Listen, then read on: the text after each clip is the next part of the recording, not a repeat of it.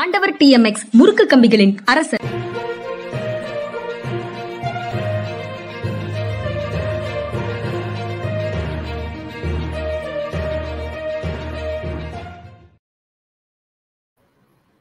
வணக்கம் இது மனிதா மனிதா அரசியல் திறனாய்வாளர் ஓய்வு பெற்ற ஐஏஎஸ் அதிகாரி திரு பாலச்சந்திரன் அவர்களை நிகழ்ச்சிக்கு வரவேற்பதில் பெரும் மகிழ்ச்சி. வணக்கம் சார். வணக்கம். வணக்கம். சார் நேற்று நாடாளுமன்றம் மழைக்கால கூட்டத்தொடர் தொடங்கியது. ஆனால் அலுவல்கள் பெரும்பாலும் நடைபெறவில்லை. மணிப்பூர் தொடர்பாக பேசுங்கள். பிரதமர் வந்து பதிலளிக்க வேண்டும் அப்படிங்கிற கோரிக்கையை எதிர்க்கட்சிகள் வலியுறுத்திய உடனேயே அங்கு பிரச்சனைகள் தொடங்கிவிட்டது. அவை அவை ஒத்திவைக்கப்பட்டது அப்படிங்கிறது செய்தி. ஆனால் பிரதமர் வந்து வெளியில் வந்து செய்தியாளர்களிடம் கொஞ்சமாக பேசியிருக்கிறார் மணிப்பூர் பற்றி. அங்கு நடந்த நிகழ்வுகள் அவரை மனவேதனையுறச் செய்தது கோபம் கொள்ள செய்தது.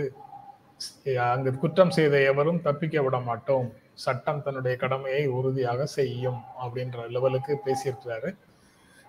நாம இங்க பேசிய அந்த ஒரு அமைதிக்கான வேண்டுகோளை பிரதமரே சமூகத்திடம் விட்டால் மக்களிடம் விட்டால் நன்றாக இருக்கும்னு நாம வெளிப்படுத்துகின்ற கருத்தை அவர் இன்னும் பேசவில்லை. அது அவசியம் இல்லை என்று நினைக்கிறார்களா அப்படிங்கிற கேள்விதான் எனக்கு வருது. அவசியம் இல்லைன்னு அவங்க அவங்களுக்கு தோணுது. ஏன்னா சட்டம் ஒழுங்கை காப்பாற்றி விட்டாலே கிளர்ச்சிகள் ஒடுங்கி போகும். அதை தாண்டி வேறு எதுவும் செய்ய வேண்டியது இல்லை அப்படிங்கிற பார்வையைத்தான் அதிகாரம் கொண்டிருக்கிறது அப்படின்னு புரிந்து கொள்ளலாமா அப்படின்றது ஒரு கேள்விதான் முதல்ல வருது சார். நீங்க எப்படி பாக்குறீங்க பிரதமர் பொறுப்பற்றவர். இவர்கள் ஆளுவதற்கு தகுதியற்றவர்கள். பார்லிமெண்ட்டுக்கு வெளியில் நின்று பேச பிரதமருக்கு ஏன் பார்லிமெண்ட்டுக்கு உள்ளே போய் பேச முடியல? தைரியம் இல்லையா? எண்பது நாளா மணிப்பூர் பற்றி எரிஞ்சுக்கிட்டு இருந்த போது நாடு நாட போய் அவார்டு வாங்கிக்கிட்டு இருந்தாரு. இவருடைய மனசாட்சி வர ஒருத்தலையா? நான் மாவட்ட ஆட்சியராக இருந்திருக்கேன். சப்சிடரி இன்டெலிஜென்ஸ் பியூரோன்னு சொல்லுவாங்க.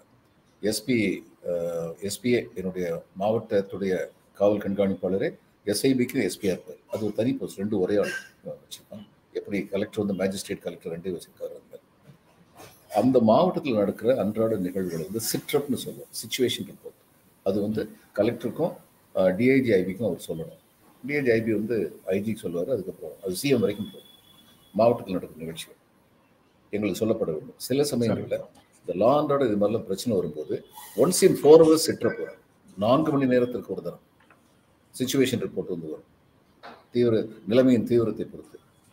இன்னைக்கு தான் இந்த வீடியோ வெளியில வந்திருக்கு. ஆனால் இந்த வீடியோ பற்றின விவரம் இந்த மணிப்பூர் ஆட்சியாளர்களுக்கு மே மாதம் இந்த நிகழ்ச்சி நடந்த போதே தெரிஞ்சிருக்கும். என்னுடைய கேள்வி எல்லாம் இத்த இத்தனை நாள் வந்து மணிப்பூர் ஆட்சியாளர்களும் ஒன்றிய அரசு ஆட்சியாளர்களும் தூங்குனாங்களா? இப்போ அப்படி வந்து மணிப்பூர் சப்சிடரி இன்டெலிஜென்ஸ் பியூரோ வந்து மணிப்பூருடைய சிஎம்க்கு சொல்லாமல் இருந்திருந்தா அந்த சப்சிடரி இன்டெலிஜென்ஸ் பியூரோ சீஃபை உடனடியாக நீங்கள் சேக் பண்ணுங்க. இங்கே டைரக்டர் ஐபிஎஸ் சேக் பண்ணுங்க. இவ்வளோ முக்கியமான நிகழ்வு சொல்லாமல் விட்டதுக்கு. சொல்லி இவங்க நடவடிக்கை எடுக்காம இருந்தாங்கன்னா மக்கள் முன்னால வெக்கப்பட்டு தலை குனிஞ்சு நெல்லுங்க. இது தவிர சொல்றதுக்கு என்ன இருக்கு? அதுக்கப்புறம் வந்து இது திரும்ப திரும்ப பிரதம மந்திரி ஒன்னடி இவர் பேச்சில் வந்து ரொம்ப சாமர்த்தியசாலின்னு எல்லாருக்கும் தெரியும். முகத்தை ரொம்ப சோகமா வச்சுக்கிட்டு மணிப்பூர் சகோதரிகளுக்கு நடந்தது மன்னிக்க முடியாதுங்கிறாரு. இது நடந்தது வந்து சகோதரிகளுக்கு மட்டுமல்ல அல்லது இந்த சகோதரிகளுக்கு மட்டுமல்ல மக்கள் கொல்லப்பட்டார்கள் சிறுவர்கள் கொல்லப்பட்டார்கள் குடிசைகள் தீக்கிரையாயின. சர்ச்சுகள் எரிக்கப்பட்டன. இதெல்லாம் பத்தி இவருக்கு பேசுறதுக்கு நாக்கு வரலையா? அதனால இது வந்து நான் ஏற்கனவே அச்சம் திரும்ப திரும்ப அச்சம் தெரிவிச்சுக்கிட்டே இருந்தேன். இது ஒரு திட்டமிட்ட கிளீன்சிங் ஆபரேஷன் மாதிரி தான் இப்போ தெரியுது. இன்டர்நெட்டை கட் பண்ணாங்க. மணிப்பூர்ல என்ன நடக்குன்னு நமக்கு தெரியாம இருந்தது. இதுல ரவிசங்கர் பிரசாத் சொல்லியிருக்காரு. அவங்களுக்கு எப்படி வந்து மரத்து போயிருக்கு தோல் அப்படிங்கிறதுக்கு இந்த இந்த இந்த அமைச்சர் வந்து ஒரு உதாரணம். அவர் சொல்றாரு பார்லிமெண்ட் கூடுற சமயத்தில் இது வர்றதுல ஏதோ சதி இருக்கு. இந்த. வீடியோ ஆமா மே- மாசம் நடந்த சம்பவத்துக்கு ஜூலை மாதம் பிரச்சனை செய்கிறார்கள் அப்படின்னும் மே மாசம். நடந்த சம்பவத்துக்கு வந்து நீங்க என்ன பண்ணீங்க?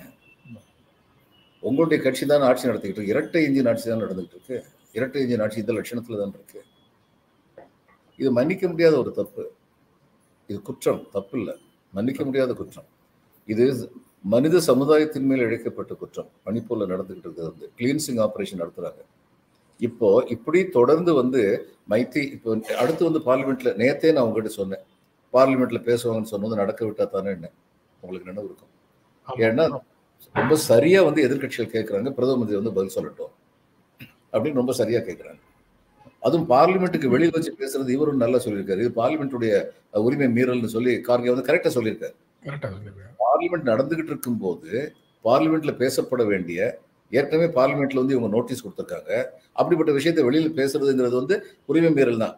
அதுதான் பிரதம மந்திரி பண்ணியிருக்காரு. உள்ள இருந்து பேசணும். உள்ள இருந்து இவருக்கு ஃபேஸ் பண்ற தைரியம் இல்லை. இதான் உண்மை. இந்த பார்லிமெண்ட்டை இந்த பிரதம மந்திரி அளவுக்கு அலட்சியமா நடத்தின பிரதம மந்திரி இந்தியாவில் யாருமே கிடையாது. இதுதான் உண்மை.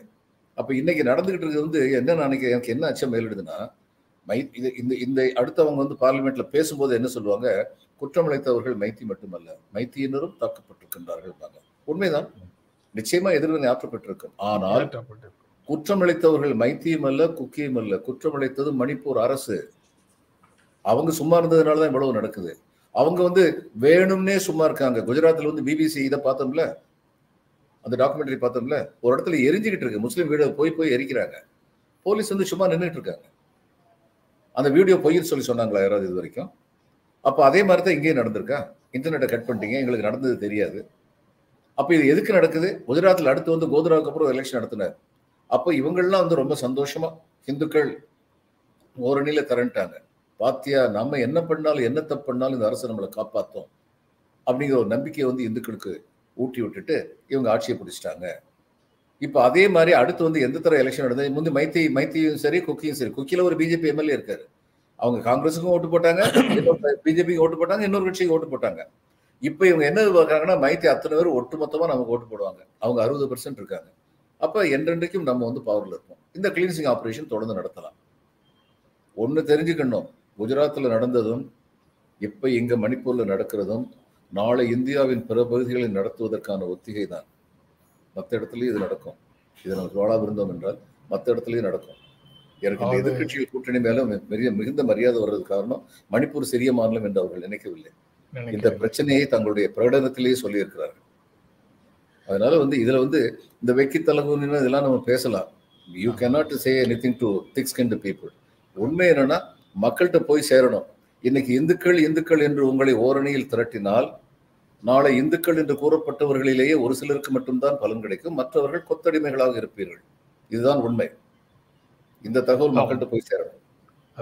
மணிப்பூர் வந்து சிறிய மாநிலம் என்பதற்காக எதிர்க்கட்சிகள் விட்டுறல அப்படின்னு சொன்னீங்க. ஆக்சுவலா எந்த விதமான பதவியும் இல்லாத நாடாளுமன்ற உறுப்பினராக கூட இல்லாத காங்கிரஸ் கட்சி தலைவராக கூட இல்லாத ராகுல் காந்தி தான் நேரடியாக போன தலைவர்களில் முக்கியமானவர். ஆமா. அவர்தான் நிவாரண முகாம்கள்ல இருக்கக்கூடிய மக்களை சந்தித்து என்ன நடந்தது என்பதை அறிவதற்கான ஆர்வத்தோட முதல்ல போய் நின்றவர். அவரை ஏன் வருகிறாய்? இங்கு அரசியல் செய்கிறதுக்கு வருவீங்களா அப்படின்னு சொல்லி கேட்டாங்க. அரசியல் செய்வதற்கு வரவில்லை துன்பத்தில் இருக்கக்கூடிய மக்களோடு துணை நிற்பதற்காக வந்திருக்கிறோம் அப்படின்னு ராகுல் காந்தி போய் அவர்களுடைய குறைகளை அவர்களுடைய அவலங்களை கேட்டு அறிந்து கொண்டு வந்தார்? அதை தவிர அவரால் வேற ஒன்றும் செய்ய முடியாது. எந்த விதமான அதிகார பொசிஷன்லயும் இல்லை. ஏ- அவர் எந்த குடும்பத்தை சேர்ந்தவராக இருந்தாலும் சரி எந்த வாரிசாக யாருடைய வாரிசாக இருந்தாலும் சரி அவருக்கு எந்த விதமான பொசிஷனும் இல்லாம தான் அவர் போயிட்டு வந்தாரு. ஆனா எல்லா பொசிஷனும் இருக்கக்கூடியவர்கள் மனதின் குரல்ல வந்து குஜராத்ல நடந்த புயல் மழையை பற்றி பேச முடிந்த பிரதமர் மணிப்பூரை பற்றி பேசவே இல்லை அப்படிங்கிறதும் ஒரு ஃபேக்டாக எதிர்க்கட்சிகள் இப்போது முன்வைக்கிறார்கள். மனதின் குரல்ல நீங்க பேசுனீங்க குஜராத் புயல் மழையை பற்றி ஆனா மணிப்பூர்ல நடக்கக்கூடிய கொலைகள் கொள்ளைகள் வழிபாட்டு தலங்கள் தீக்கிரையாவது இதையெல்லாம் பற்றி ஒரு வார்த்தை கூட பேசவில்லையே அப்படிங்கிறது ஜெயராம் ரமேஷ் மல்லிகார்ஜுன கார்கே டொரிக்கோ பிரெயின் போன்ற எதிர்க்கட்சிகளை சேர்ந்தவர்கள் பேசிக்கொண்டே இருக்கிறார்கள். ஆனால் இதுவரைக்கும் அது பிரதமருடைய காதுகளில் ஒலிக்கவில்லை. நேற்று பேசியிருக்கிறார் அவ்வளவுதான். வெளியில வந்து பேசியிருக்கிறாரு. அதுவும் வந்து நாடாளுமன்ற கார்கே சொன்னதுக்கு அப்புறம் தான் அது புரியுது. நாடாளுமன்றத்தை அவமதிப்பதற்காகவே பேசியிருக்கிறாரா அப்படிங்கிறதும் ஒரு கேள்வியாக வருது. உரிமை மீறல்னா வருமா சார் அது? வீட்டு கிழந்த வரும் ஏன்னா ஏற்கனவே இவங்க நோட்டீஸ் கொடுத்துருக்காங்க. மணிப்பூர் இஷ்யூத்துக்கு நோட்டீஸ் கொடுத்துருக்காங்க. அப்போ இந்த பற்றி நாடாளுமன்றத்தில் தான் பதில் சொல்லணும். இல்லைன்னா விதிமீறல் தான். இவங்க எந்த விதிமீறலை பற்றி கவலைப்பட்டாங்க சரிங்க நான் வந்து கொஞ்ச நாள் வந்து டிஸ்ட்ரிக்ட்ல வந்து நிர்வாகத்தில் வந்து இருந்திருக்கேன் இல்லையா? இந்த இதை மணிப்பூர் கலவரத்தை கட்டுப்படுத்த முடியுமா? முடிஞ்சிருக்குமா? நிச்சயமும் முடிஞ்சிருக்கும் எப்படின்னு சொல்கிறேன் இப்போ இதில் வந்து மிஸ்ஸஸ் காந்தி வந்து இறந்தபோது இதில் வந்து பேரக்பூர்னு ஒரு சப்டிவிஷனில் வந்து என்னுடைய இதுக்கு ஜூரிஸ்டிஷனுக்குள்ள இருந்தது. அங்கே வந்து பஸ்ஸுகளையெல்லாம் சீக்கியர்களுடைய பஸ்ஸுகளையெல்லாம் எரிக்கிறாங்க சீக்கியருடைய வீடுகளை வந்து எரிக்கிறாங்க ஒரு கும்பல் திட்டமிட்டு வேலை செய்யுதுன்னு சொல்லி கேள்விப்பட்ட உடனே நான் போகிறேன் அங்கே. போகணுன்னு சொன்னாங்க. சார் இந்த இடத்துல வந்து அவங்க இப்போ போயிருக்காங்க. நான் நான் அந்த இடத்துக்கு போறேன் அதுக்குள்ள அவன் தீ வச்சு இன்னொரு இடத்துக்கு போயிட்டான். ஆனா போகும்போதே சொல்லிட்டு போயிருக்கான் இந்த இடத்துல அடுத்து தீ வைக்க போறேன் அப்படின்னு. உடனே அவங்க வந்து சார் இங்கிருந்து அங்க போனா சார் அப்படின்னா நான் போலீஸை கூப்பிட்டு ரெண்டாவது இடத்துக்கு போனேன் அதுக்குள்ள ஒரு மூணாவது இடத்துக்கு போயிட்டாரு. உடனே போலீஸ் வந்து போயிடுவான் யா மூணாவது இடத்துக்கு போயிடுவேன் நான் சொன்னேன் மூணாவது இடத்துக்கு போக வேண்டாம் நாலாவது அவருடைய வீடு எங்க இருக்குன்னு பாருங்க. அவர் வீடு எங்க இருக்குன்னு பாருங்க. அதுக்கப்புறம் போலீஸ்ல வந்து நீங்க வந்து யூனிஃபார்ம் இல்லாம ரெண்டு பேர் இருக்கீங்கல்ல இன்டெலிஜென்ஸ் பீரோல ஏடிஎம் வந்து வீட்டுக்கு போயிருக்காரு. உன்னுடைய மனைவியும் குழந்தைங்களையும் அரெஸ்ட் பண்ணி கூட்டு போறாராம். அப்படின்னு சொல்லி ரூமரை கிளப்பி விடுங்க அவர்கிட்ட. அப்படின்னு சொல்லிட்டு அவங்க வீட்டுக்கு போயிட்டேன். போய் வீட்டை சுத்தி நின்றுட்டோம் உடனே நாலாவது இடத்துக்கு அவர் போல இங்க ஓடி அந்த அந்த வீட்டை காப்பாற்றுறதுக்கு நான் சொன்னேன் இவரை அரெஸ்ட் பண்றது மட்டும் இல்ல ஊர்வலமா போலீஸ் ஸ்டேஷனுக்கு கூட்டு இவரை நம்ம அரெஸ்ட் பண்ணியிருக்கோம்னு இந்த ஊருக்கே தெரியணும். இப்படிப்பட்ட இனக்கலவரங்களில் ஈடுபடுறவங்களுக்கு எப்படிப்பட்ட ட்ரீட்மெண்ட் இருக்கு அப்படின்னு சொல்லி தெரியணும். அப்ப மற்றவங்க எவனுக்கு இந்த தைரியம் வராது? கல்கட்டாவில் வந்து ராணுவத்தை கூப்பிட்டாங்க.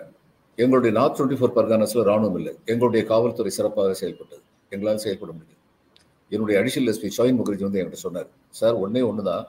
இதுக்கு மேலேயும் யாராவது ஒரு இடத்துல வந்து ஒரு போலீஸ் ஸ்டேஷன் ஜூரிஸ்டிக்ஷன்ல வந்து திட்டம் போட்டு கலவரம் நடக்குதுன்னு தெரிஞ்சா எங்களுக்கு இந்த இதுல சிஎஸ்எஸ் ரூல்ஸ்ல வந்து ஒரு செக்ஷன் உண்டு எந்த விதமான விசாரணை இருந்து டிஸ்மிஸ் பண்ண முடியும்? அவர் சொன்னாரு அதை இன்வோக் பண்ணி ஒரு சப் இன்ஸ்பெக்டர் டிஸ்மிஸ் பண்றேன் சார் எல்லா பேரும் வழிக்கு வந்துடும் இதுதான் உண்மை. இவங்க ரெண்டு சப் இன்ஸ்பெக்டர் அந்த லோக்கல்ல வந்து எங்க செய்து நடந்து இன்சிடென்ட் நடந்துச்சோ அதுல ரெண்டு sub inspector inspector in charge of the police station அவங்கள உடனடியாக பதவி நீக்கம் செஞ்சிருக்கட்டும். செய்யல செய்ய மாட்டாங்க. கலவரம் கம்மியாக நடந்த இடத்துல ஒரு வழி சொல்லியிருப்பாங்க. ஏன் கலவரம் கம்மியாக நடக்குது? உனக்கு எஃபிஷியன்சி இல்லை அப்படின்னு சொல்லியிருப்பாங்க. அந்த லட்சணத்தில் தான் அந்த மாநிலத்தோட அரசு இருக்கு. அதான் அந்த முதல்வர் சொல்றாருல்ல இது மாதிரி இன்னும் நூற்றுக்கணக்கான சம்பவங்கள் நடந்திருக்கு. என்ன உன்னை பத்தி பேசுறீங்க? அப்படிங்கிறாரு. அவ்வளவுதான். அந்த சென்சிட்டிவிட்டி நம்ம வழக்கமாக பேசுற தடித்த தோல் அப்படிங்கிறது இதுதான். எம்பத்தி இல்லாத இன்சென்சிட்டிவிட்டியோட பேசுற ஒரு பேச்சாக இதையெல்லாம் பார்க்க முடியுது. இந்த சம்பவங்களை பற்றி நேற்று ஊடகங்கள்ல விவாதங்கள் நடந்தது சார். அதுல இன்னும் பல செய்திகளை ஏற்கனவே செய்திகள்ல வந்ததுதான். நாம் அப்பப்போ பேசியது. அதில் பேசும்போது சில விஷயங்கள் குறிப்பிடப்பட்டது.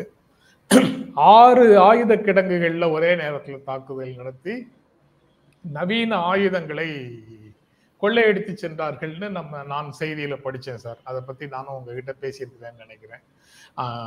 ஆறு இடங்களில் கொள்ளையடித்து சென்றார்கள். ராணுவம் ஒன்றும் செய்ய முடியாமல் பார்த்துட்டு இருந்தது அப்படின்னு சொல்லுது. செய்திகளில் நம்ம படித்தது அப்படி இருந்தது. ஆனால் நேற்று அவர்கள் கையளித்தார்கள். மக்களிடம் ஆயுதங்களை எடுத்து கொடுத்தார்கள். ராணுவம் பேசாமல் இருந்தது துணை ராணுவமும் பேசாமல் இருந்தது அப்படின்ற மாதிரி ஊடகங்கள்ல செய்திகள் வருது. இப்படியே பல இடங்கள்ல இந்த இந்தியன் எக்ஸ்பிரஸ்ல வந்து இந்த துன்புறுத்தப்பட்ட பெண் அவங்க வந்து நாங்க நெருக்கடி வந்த உடனே வீடுகளை விட்டுட்டு காடுகளுக்குள்ள போயிருந்தோம். அங்க பார்த்த போலீஸ் வந்து எங்களை மீண்டும் பாதுகாப்பாக வைத்திருப்பதாக சொல்லி கூட்டிட்டு வந்து இந்த கும்பலிடம் ஒப்படைத்து விட்டார்கள். அப்படின்னு சொன்னதாக இந்தியன் எக்ஸ்பிரஸ்ல நியூஸ் இருக்கு. பாம்பே இந்தியன் எக்ஸ்பிரஸ்ல நியூஸ் இருக்கு. ஆக ரொம்ப குறைவாகத்தான் வெளியில தெரியுது சார். அந்த தெரிந்ததே வந்து எல்லாமே அதிர்ச்சியும் கவலையும் தரக்கூடிய செய்திகளாகவே இருக்கு. இப்ப அந்த இடத்துல துணை ராணுவம் சும்மா இருந்ததுன்னா அந்த துணை ராணுவத்துடைய மேஜர் யார் இருந்தாரோ அவரை டிஸ்மிஸ் பண்ணிக்கணும். ஆனா ஏன் சும்மா இருக்காங்க? இப்ப குஜராத்தை பத்தி என்ன சொல்லப்பட்டது? திரும்ப திரும்ப சொல்லப்பட்டது. அது வந்து நிரூபிக்கப்படவில்லை. என நிரூபிப்பதற்கான ஆதாரங்கள் கிடைக்கல. எனக்கு ஆதாரங்கள் இல்லாமல் பார்த்து கொண்டார்கள்னு சொன்னாங்க. அரசு ஆணையிட்டது ரெண்டு மூணு நாளைக்கு சும்மா இருங்க. முஸ்லீம் மேல அட்டாக் நடந்ததுன்னு சும்மா இருக்குன்னு சொன்னாங்க. அதனாலதான் போலீஸ் செயலற்று போய் நின்றுது இது உண்மைதாங்க. அப்படி காவல்துறை செயலற்று போய் நிக்கும்னா அவங்க வந்து மேலிடத்து உத்தரவு இல்லாம அப்படி செயலற்று போய் நிக்க மாட்டாங்க. நிக்க மாட்டாங்க. அப்ப இங்கேயும் வந்து துணை ராணுவம் வந்து பேசாம இருந்தது. அவங்க எல்லாம் ஆயுதத்தை எடுத்துட்டு போனாங்கன்னா அவங்களுக்கு இன்ஸ்ட்ரக்ஷன் இருந்திருக்குன்னு தான் நினைக்க வேண்டியிருக்கு. அந்த ஆயுதப்படையினரை சுற்றி ஒரு ஆயிரத்தி ஐநூறு பெண்கள் முற்றுகையிட்டு ஒரு பனிரெண்டு க- அவர்கள் பிடித்து வைத்திருக்கின்ற பனிரெண்டு கைதிகளை தீவிரவாதிகளை விடுதலை செய்தது. ரெண்டாயிரத்தி பதினஞ்சுல துணை ராணுவத்தின் மீது தாக்குதல் நடத்திய அந்த ஒரு எக்ஸ்ட்ரீமிஸ்ட் ஆர்கனைசேஷனுடைய முக்கியமான பிரமுகர்கள் கொண்ட அந்த குழுல பன்னெண்டு பேரை விடுதலை விடுவித்து சென்றார்கள். ஆயிரத்தி ஐநூறு பெண்கள் சூ சூழ்ந்து கொண்டு அப்படின்னு ஒரு செய்தி படிச்சேன். ஆஹ் அதுவும் வந்து அப்போ ராணுவம் என்ன சொன்னதுன்னா துணை ராணுவமோ ராணுவமோ அந்த பிரிவு என்ன சொல்லிச்சுன்னா பெண்கள் மேல எப்படி வன்முறையை பிரயோகிக்க முடியும்? அதனால நாங்க வன்முறை பிரயோகிக்க வேண்டாங்க. கண்ணீர் போக கொண்டு வீசலாம்ல.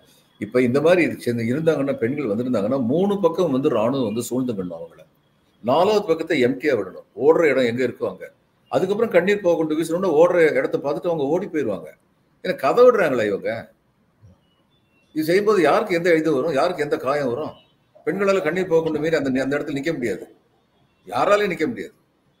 இப்போ எங்களுக்கு வந்து தடிய தடி த- தடியடி நடத்தணும்னா எங்களுக்கு சொல்லப்படுற முதல் இது நீங்க வந்து கூட்டத்தை தள்ளிக்கிட்டே போய் இந்த நால் நாக்கு நான்முறை ஃபோர்வே ரஸ்தா இருக்குல்ல அந்த இடத்து பக்கத்தில் எப்படியாவது புஷ் பண்ணிட்டு போங்க. போயிட்டு அந்த இடத்துல வந்து தடியடி ஒரு ஒரு நிமிஷம் ஸ்ட்ராங்காக பண்ணுங்க. அதுக்கு மேலே அடிக்காதீங்க. போயிடுவாங்க ஏன்னா இதெல்லாம் நம்முடைய மக்கள். நம்ம மக்களை நம்ம அடிக்கிறதுக்காக வேண்டியது நம்ம இல்லை. அவங்களை திருத்துறதுக்காக தான் இருக்கும். அப்போ அந்த இடத்துல வந்து very restricted use of power பண்ணணும். இதெல்லாம் சொல்லி கொடுத்துருக்கு போலீஸுக்கு. மேஜிஸ்ட்ரேட்டா போற எங்களுடைய டெப்டி கலெக்டருக்கு சொல்லி கொடுத்தா நாங்க அனுப்புவோம். ஒரு ஒரு மோசமான இடத்துல வச்சு நீங்க தடியடி நடத்துறாதீங்கன்னு. இப்ப இந்த ஆயிரத்தி ஐநூறு இதெல்லாம் கப்சா. ஆயிரத்தி ஐநூறு பெண்கள் இருந்தாங்க அதனால ஒண்ணு பதினஞ்சு பேரை தூக்கி கொடுத்துரும் அதனால. அதனால பாகிஸ்தான்ல இருந்து ஒரு நூறு பெண்களை இறக்குமதி பண்ணிட்டு அவங்க எல்லாம் வந்து பாகிஸ்தான் தீவிரவாத அத்தனை பேரையும் கொடுத்துருவாங்களா இவங்க? கப்சான்னு சொல்லும்போது இன்னொரு மிகப்பெரிய நாடகம் பற்றி நேத்து பேசியது நினைவுக்கு வருது. சார் அந்த முதலமைச்சர் ராஜினாமா. அதை வந்து அவர் திரும்ப பெற்ற விதம் பெண்கள் சூழ்ந்து கொண்டு அவருடைய ராஜினாமாவை திரும்ப பெறுங்கள்னு சொன்னாங்க. அதனால அவர் திரும்ப பெற்று விட்டார். அப்படிங்கிறது முழுக்க முழுக்க ஸ்கிரிப்டட் ஸ்டேஜ்டு அப்படின்னு நேற்று சன் நியூஸ்ல கலந்து கொண்ட கிரீஸ்மா அப்படின்ற பத்திரிகையாளர் அங்கிருந்து இம்பால்ல இருந்து கலந்து கொண்டாங்க. அவங்க சொல்றாங்க அது எல்லாமே ஸ்கிரிப்டடு ஸ்டேஜ்டு ஷோ தான் அது அப்படின்னு சொல்றாங்க. ஆமா. இந்த மாதிரி ஸ்கிரிப்ட் வந்து சில சமயம் வந்து நடக்கும். நான் பேர் சொல்ல விரும்பலை. ஒரு முதலமைச்சர் ஒருத்தர் அவருக்கு வந்து கத்தி குத்தி ஏற்பட்டதுன்னு சொல்லிட்டு இந்த இந்த மாதிரி கையை இந்த இப்படி வச்சு ஒரு கட்டு போட்டிருந்தாங்க நகல முடியாத அளவுக்கு கத்தி குத்தி ஏற்பட்டு விட்டதுன்னு சொல்லி அவர் மக்கள் அனுதாபத்தை பெற்றுட்டு அதுக்கப்புறம் அவர் ஸ்பீச் கொடுத்தார். ஸ்பீச் கொடுக்கும்போது கத்தி குத்து பட்டு நகல முடியாம இருக்க கையை தூக்கி தூக்கி பேசினார் சிரிச்சோம். இது மாதிரியான சிம் சிம்பத்தட்டிக் ஆக்ட்ஸ் எல்லாம் நடக்கும். நாடகங்கள்லாம் நடக்கும். இவர் அது மாதிரி தான் நாடகம் நடத்தியிருக்காரு. அது போக மீடியா சைட்ல உண்டான கேப் வந்து ரொம்ப பெரியதாக இருக்கு அப்படின்னு நியூஸ்லாண்ட்ரி நியூஸ் லாண்ட்ரி அந்த மாதிரி இணையதளங்கள்ல கடுமையான கண்டனங்களை மீடியா மேல தெரிவிக்கிறாங்க. நேற்று கொஞ்சம் நிகழ்ச்சியும் ஒரு நல்ல விதமான சம்பவம் ஒன்று சன் நியூஸ்ல இவ்வளவு நாள் இதையெல்லாம் செய்திகளில் நாங்கள் கடை ஒழுங்கா போட்டுட்டு வந்தோம். வரக்கூடிய செய்திகள் எல்லாவற்றையும் போட்டுக்கொண்டே வந்தோம். ஆனால் அதை ஒரு உரையாடலுக்கான ஒரு பேசு பொருளாக எடுத்து பேசணும்னு இவ்வளவு நாள் பேசாமல் விட்டது தவறு என்று இப்போது குற்ற உணர்வு வருகிறது அப்படின்னு குணசேகரன் நிகழ்ச்சிக்குள்ளேயே அந்த உணர்வை வந்து வெளிப்படுத்தினார். மகிழ்ச்சிக்குரிய ஒரு விஷயம். இந்த ஒரு சிறுவன் எரிக்கப்பட்ட போதே நம்ம இங்க இருந்து சொல்லியிருக்கோம். சொல்லியிருக்கோம். மிக கொடுமையானது உடனடியாக நடவடிக்கை வேண்டும். இது வந்து நம்ம சைட்ல உண்டான தவறுகளை அல்லது தவறு என்று கருதப்படுவதற்கான சூழல் இருக்கு அப்படிங்கிறதை ஏற்றுக்கொள்வதையே பலவீனமாக அல்லது தவறு செய்ததாக அதை அவரே ஏற்றுக்கொண்டு விட்டார். அவரை இப்போது தண்டியுங்கள்னு குரல் கொடுக்கிற ஒரு கல்ச்சரை வந்து இந்த ஒரு ஏழு எட்டு ஆண்டுகள்ல ரொம்ப அதிகமாக பார்த்துட்டு இருக்கிறோம். இங்க வந்து நான் நீங்களும் நானும் தான். நம்ம தவறை உணர்ந்து திருந்தும் நொடி வந்து மிக முக்கியமான நொடி. அது ரொம்ப ரொம்ப அவசியமானது மனிதர்களுக்கு. அந்த அதுதான் திருப்பு முனை. அதுதான் நம்ம ஷேப் பண்றது. அதுதான் நம்மை வளர்த்தெடுப்பது அப்படின்னு நம்மை போன்றவர்கள் தான் பேசுறோம். ஆனா மக்களிடத்துல ஆளுமை செலுத்தும் கருத்தாக பிரச்சாரம் எல்லா வலிமையோடும் ஊடக வலிமையோடும் பிரச்சாரம் செய்யக்கூடிய விஷயம் வந்து தவறை ஏற்றுக்கொள்ளவே கூடாது. எழுபத்தேழு நாள் ஆனாலும் சரி எண்பது நாள் ஆனாலும் சரி தவறை ஏற்றுக்கொள்ளவே கூடாது. தவறே செய்யாததை போல நெஞ்சை நிமிர்த்தி கொண்டு வந்து ஏதாவது பேசிவிட்டு போய்விட வேண்டும். அப்படிங்கிறது தான் சொல்லிக் கொடுக்கப்படுகின்ற விழுமியமாக இருக்கு. அதாவது பல அரசியல் வந்து இந்த ஆங்கிலேய நம்ம ஆங்கிலேய அரசியல் தானே பெற்றோம். அவங்க கடைசி வரைக்கும் தப்பு ஒத்துக்கவே மாட்டாங்க. ஒத்துக்க. அதே மாதிரி தான் அரசியல் இருந்தது. ஒரு ஹவரால் நம்ம மாவட்ட ஆட்சியர் இருந்தது சிலிண்டர் ஷார்ட்டேஜ் வந்துருச்சு. சிலிண்டர் ஷார்ட்டேஜ் வந்த உடனே இவர் ஸ்டேட்ஸ்மேன் நிறுவனம் அவங்க ரொம்ப பொறுப்பா செய்தி போடுவாங்க. சென்சேஷன்ல போட மாட்டாங்க. அவர் என்கிட்ட வந்து கேட்டாரு சிலிண்டர் ஷார்ட்டேஜ் இருக்கா? அப்படின்னு. நான் சொன்னேன் இருக்கிறது உண்மைதான். நான் ஐஓசி கிட்ட பேசிட்டு இருக்கேன். ரொம்ப சீக்கிரமா கொண்டு வந்துருன்னு சொல்றாங்க. ரெண்டு நாள்ல நிலைமை சீரடைஞ்சிரும் நினைக்கிறேன். மக்கள் தயவு செய்து பொறுமையா இருக்கணும். ஆனா ரெண்டு நாளுக்கு நிலைமை சீரடைஞ்சிரும். அப்படின்னு சொல்லி நான் சொன்னேன். இப்போ மற்ற பத்திரிகை வந்து போட்டிருப்பாங்க மாவட்ட ஆட்சியர் ஒத்துக்கொண்டார். நான் கையை செயலற்ற நிலையில் இருக்க ஒத்துக்கொண்டார்னு சொல்லியிருப்பாங்க. இது சிபிஎம் சேர்ந்த ஒருத்தர் வந்து சிஎம் போய் கம்ப்ளைண்ட் பண்ணார். நம்ம கவர்மெண்ட்டை பற்றியே க- மாவட்ட ஆட்சியர் இது மாதிரி சொல்றாரு. ஷார்ட்டேஜ் இருக்குன்னு சொல்லி அவர் என்னைய கூப்பிட்டு விட்டுருந்தாரு ஜோதிபாசு ஏன்னா அவர் சொன்ன வேற விதமாக சொன்னாங்க. இவர் இதுக்கு அரசுக்கு எதிராக இது பண்ணுறாரு அப்போ என்னை கூப்பிட்டு விட்டு என்னது அது அந்த சிலிண்டர் ஷார்ட்டேஜ் தான் சொல்லி இந்த ஷார்ட்டேஜ் இருந்தது? ரெண்டு நாள் நான் ஐஓசிட்ட பேசினேன். அவங்க வந்து அனுப்புறேன்னு சொல்லி சொன்னாங்க. ரெண்டு நாள் ஃபுல்லாக வந்து சால்வ் ஆயிடும் ஒரு நாள்லயே நான் கொஞ்சம் எதிர்பார்த்துட்டு சிலிண்டர் வரும்னு சொல்லி. அதனால மக்கள் வந்து பீதி அடைஞ்சிட்டாங்கன்னா கையில வச்சிருக்கணும் இன்னொரு சிலிண்டர் போய் நிற்கலாம் அந்நேரம் வந்து டிமாண்ட் வந்து சப்ளை மீறி ரொம்ப எக்கச்சக்கமா போயிடும். அப்படிங்கிறது என்னோட அச்சம். அதனால அந்த விஷயத்தை போக்குறதுக்காக சொன்னேன் ரெண்டு நாள்ல வந்துடும் போதுமான கையிருப்பு வந்துடும் அப்படின்னு சொன்னேன். ஆனால் இன்னைக்கு ஷார்ட்டேஜ் இருக்கான்னு கேட்டாரு. இன்னைக்கு ஷார்ட்டேஜ் இருக்குங்கிற நிஜம்தான் அப்படின்னு சொல்லி சொன்னேன். அப்படின்னு. உடனே அவர் வந்து சிரிச்சுக்கிட்டு சரி நீங்க சரியா தானே சொல்லியிருக்கீங்க. இதுல என்ன தப்பு இருக்குன்னாரு ஐயா நான் தப்பு இருக்குன்னு உங்ககிட்ட சொல்லலையே அப்படின்னு.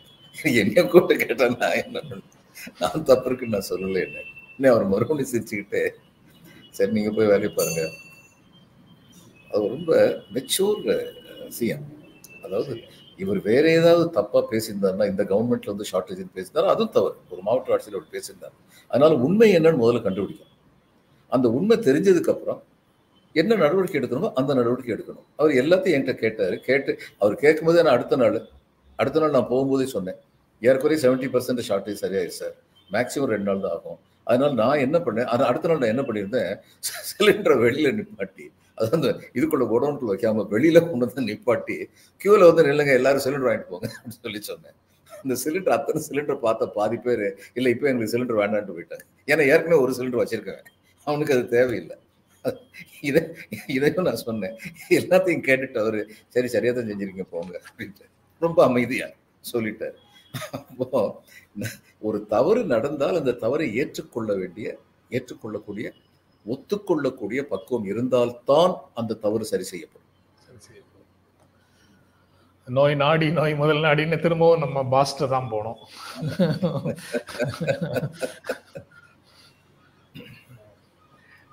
எத்தனையோ குரல் சொல்றாரு நமக்கு மோடி ஒரே ஒரு குரல் ஒரு ஞாபகப்படுத்துறேன் ரெண்டு குரல். முறை செய்து காப்பாற்றும் மன்னவன் மக்கட்கு இறை என்று வைக்கப்படும். ஒண்ணு.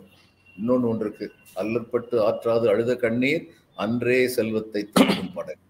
ரெண்டையும் அவருக்கு யாராவது சொல்லி கொடுத்தாங்கன்னா நல்லா இருக்கும். அந்த ரெண்டாவது குரலை ஒட்டி ஒரு நிகழ்ச்சி வந்து நான் வேறு செய் வேறொரு கா- காலம் படிக்கும்போது அதில் பார்த்தேன்.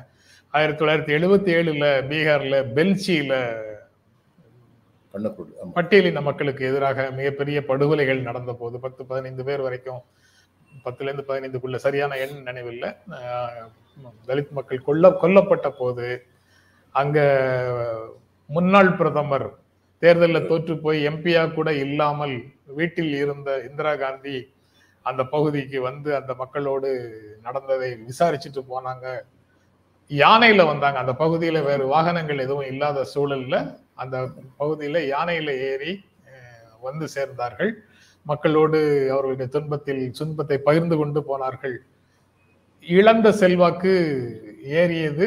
அவங்க அடுத்த மூன்று ஆண்டுகளுக்குள்ளாகவே மீண்டும் பிரதமர் ஆயிட்டாங்க அப்படின்ற ஒரு செய்தியை பார்த்தேன் இப்பவும் அதே மாதிரி எந்த விதமான பதவியும் இல்லாம ராகுல் காந்தி மட்டும்தான் மணிப்பூர் போயிட்டு வந்திருக்கிறாரு. மணிப்பூர்ல கிட்டத்தட்ட மிகப்பெரிய கொடுமைகள் அரங்கேறி கொண்டிருக்கும் போது அங்கு நேரடியாக போய் மக்களோடு நான் இருக்கிறேன் உங்களோட அப்படின்னு போய் போயிட்டு வந்திருக்கிறாரு. அது அந்த இரண்டு தொகுதிகளுக்கு மட்டும்தான் விளைவுகளை கொடுக்கும் அப்படின்னு ஒரு சிலர் அந்த தடித்த தோள்கள் கொண்டவர்கள் அதை இன்னும் பேசுறாங்க அப்படி. ஆனால் அதை பார்க்கிற மற்றவர்களுக்கு அது ஒரு செய்தியை சொல்லாதா சார்? சொல்லும். எங்க ஊர்ல வயசான ஒரு நாட்டு வைத்தியர் ஒருத்தர் இருந்தார். அவருக்கு எல்லாருமே சிகிச்சை பெறுவாங்க. இந்த திருட்டு திருட்டுக்கு போன இடத்துல அடிபட்டு வருவாங்களோ அவருக்கு அடிபட்டு. சிகிச்சை பெறுவார் அவருக்கு எல்லாரும் தெரியும். எல்லார பத்தி எல்லாரும் தெரியும். அப்போ ஒரு ஏழு பேர் சிகிச்சைக்கு வந்தாங்க. ஏழு பேருக்கு சிகிச்சை இருந்தா ஆறு பேருக்கு சிகிச்சை வந்துட்டு ஒருத்தனை பெரும்பெடுத்து விளாசிட்டாரு. உடனே மத்தாரு என்ன என்ன எனக்கு நடந்தது தெரியும். ஏதோ உனக்கு வயிற்றுக்கு இல்லை திருட போனேன் திருடிட்டு வர்ற. அங்க என்ன பொம்பளை மேல கையை வச்சிருக்கேன்? இந்த நாய் எதுக்கு இங்க ட்ரீட்மெண்ட்டுக்கு வந்தேன் அப்படி சொல்லி அடிச்சாரு. இந்த பண்பு இந்தியால உண்டு அப்படிங்கிறது உங்களுக்கு தெரியணும். சமூகம் வந்து மனசாட்சியை தொலைத்து விடவில்லை அப்படிங்கிறது ஒண்ணு. ஆனா இந்த கும்பல் வன்முறை வந்து என்கரேஜ் பண்ணப்படுது இல்ல சார் அந்த கும்பல் வன்முறையில வந்து எல்லாமே தொலைஞ்சு போகுது இல்ல எல்லாமே தொலைஞ்சு கும்பல்னு வரும்போது. அந்த கும்பல்னு வரும்போது என்ன ஆகுதுன்னா தான் கண்ட ஏமாற்றங்கள் தனக்கு நிற்கப்பட்ட அந்த இழ- இழைக்கப்பட்ட அநீதிகள் இது எல்லாத்துக்கும் சேர்த்து இப்போ இவர் ஒருத்தர் வந்து வேடிக்கை என்கிட்ட சொன்னார். இந்த பெண் காவல் நிலையத்தில் வந்து டவுரி கேஸ்ன்னு சொல்லி போகும்போது பெண்களுக்கு கிடைக்கப்பட்ட அநீதியை பற்றி சொல்லி போனால் அந்த புருஷனை கூப்பிட்டு சில சமயம் ரொம்ப மொத்து மொத்துன்னு மொத்திடுறாங்க பெண் காவலர்கள். அப்படின்னு சொல்லி செய்தி வந்தபோது நான் வந்து சீனியர் என் ஃப்ரெண்டு வந்து எனக்கு ஜூனியர் சீனியர் ஐஜி அவர் நான் கேட்டேன் அவன் ஏன் இந்த பெண்கள் அவங்க காவலர்களாக இருந்தாலும் பெண்கள் தானே? அவனை பிடிச்சி எதுக்கு அந்த மொத்தம் மொத்தம் வழக்கு போட வேண்டியதான் விசாரிக்க வேண்டியதான் உள்ள வைக்க வேண்டியதான் அவனை ஏன் சார் அடிக்கிறாங்க? அவங்க புருஷன் அடிக்கிறாங்க சார். உங்களுக்கு என்ன சார் தெரியும்? வீட்டில் நடந்த கொடுமைக்கெல்லாம் சேர்த்து அடிக்கிறாங்க சார். அப்படின்னாரு. ஆனால் இதில் வந்து மாப் சைக்காலஜி அது மாதிரி இருக்கிறது உண்டு. அதுக்கப்புறம் சார் சில constitutionally state government and central union government failed அப்படின்னு சொல்லலாமாங்கிறது ஒன்று பொலிட்டிக்கலி பிஜேபி ஃபெயில்டுன்னு சொல்லலாமா? மாரல்லி மோடி அண்ட் கோ அந்த கட்சி ஆட்சி எல்லாமே ஃபெயில்டுன்னு சொல்லணுமா? இல்லை மாரல்லி சொசைட்டியே ஃபெயில்டுன்னு சொல்லணுமா? அப்படிங்கிற மூன்று கேள்விகள் அது அது தொடர்பாக நிறைவாக இருக்கு சார். இந்த மாரலி சொசைட்டி ஃபெயில்டுங்கிறது ரெண்டு கடைசியாக வர்றேன். முதல்ல வந்து BJP failed to be a responsible political party மாநில அரசு சட்டம் ஒழுங்கை நிலைநாட்டுவதில் முழுக்க முழுக்க தோல்வி அடைந்து விட்டது there is a constitutional breakdown in that state அது சரி. சந்தேகமே கிடையாது. இந்த ரெண்டும் சேர்ந்து தான் இந்த மா ஃபியூரிக்கு வித்திடுது. அதனால இப்படிப்பட்ட ஒரு மா ஃபியூரி வர்றதுக்கு மாப் வயலன்ஸ் வர்றதுக்கு காரணமானவங்க இந்த ரெண்டு பேரும் தான் அதுவும் நடக்குது. சரி சார்.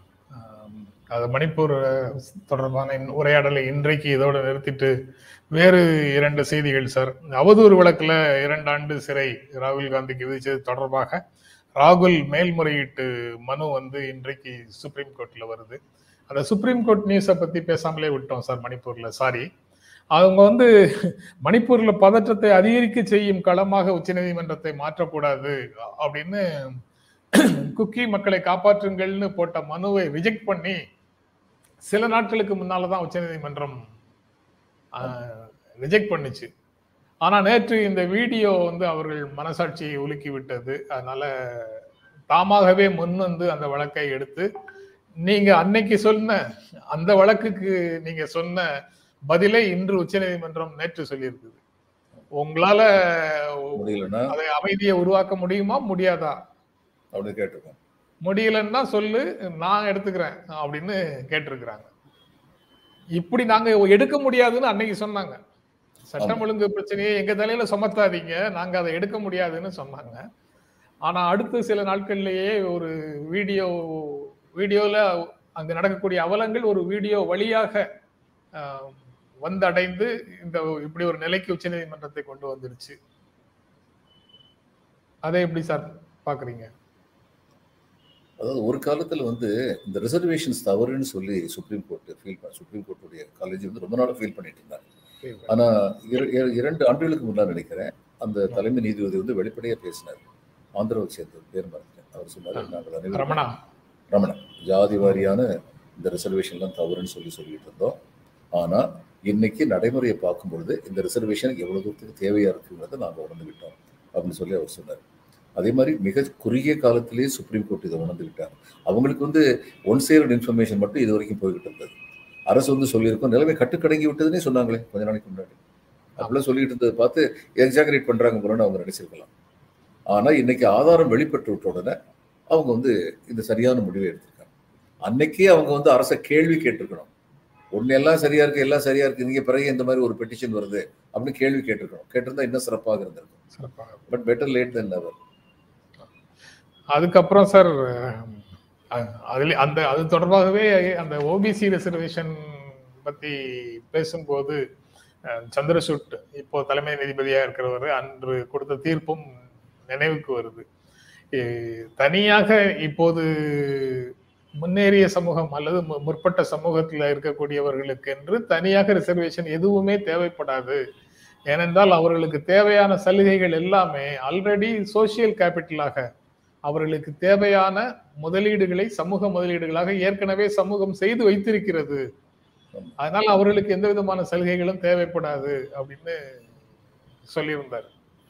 அந்த ஈக்குவாலிட்டி லா ப்ரோஆக்டிவ் என்ன அஃபர்மேட்டிவ் ஆக்ஷன் தேவையில்லைன்னெல்லாம் யுஎஸ் உச்சநீதிமன்றம் உச்சநீதிமன்றம் இல்லை. அந்த பகுதி நீதிமன்றங்கள் சொன்ன போது அதை பற்றிலாம் பேசும்போது எனக்கு இது நினைவுக்கு வந்தது.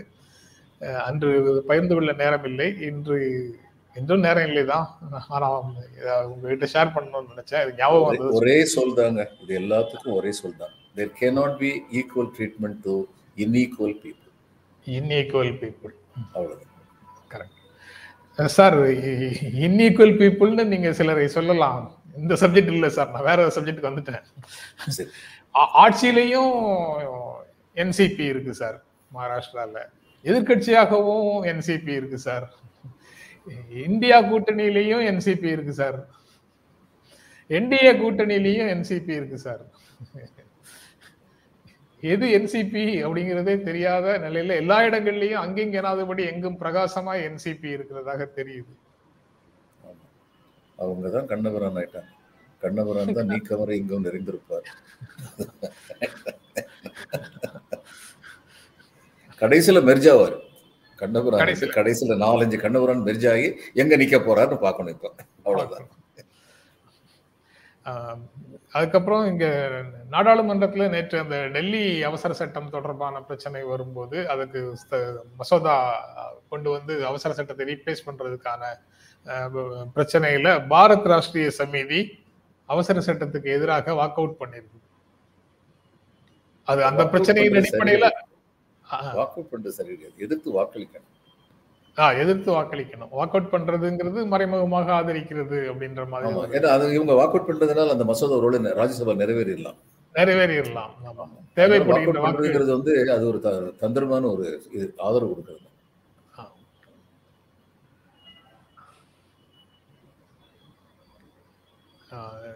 சே ஜிஜிகே ஒரு நல்ல கோட் ஒன்று போட்டிருக்கிறார் sir. Time is neutral and does not change things with courage and initiative leaders change things அப்படின்னு ஒரு மேற்கோளை போட்டிருக்கிறார். காலம் மருந்து அது இதுன்னு நம்ம சொல்றோம். அதை சொல்றது எல்லாமே அதுவாக தீர்ந்து போகாது. தானா எல்லாம் மாறும் என்பது பழைய பழைய பொய். பொய்யடா பொய்யடா அப்படின்றதுதான். அதுக்கப்புறம் சார் வேற எதுவும் புதிய செய்திகளாக இல்லை. ஒரே ஒரு மணிப்பூர் தொடர்பாக தென் சென்னை நாடாளுமன்ற உறுப்பினர் தமிழச்சி வந்து ஒரு பூநாகம்னு ஒரு கவிதை அவங்களுடைய ட்விட்டர்ல போட்டிருந்தாங்க. அதனுடைய கடைசி பகுதி பட்ட காயங்களை வடுவாக்க விடாமல் வெஞ்சினம் கொள்வோம். ஆயிரம் ஆயிரம் நீலிகளாய் எம் நாட்டின் பூக்களில் மலர்ந்திருப்போம். ஒரு பொழுது வரும்போது பூநாக காலம் எம்மை சிதைத்தோரை மட்டுமல்ல மௌன சாட்சியாய் பார்த்தோரையும் பழி தீர்க்கும் அப்படின்னு அந்த கவிதையை முடிச்சிருக்கிறாங்க.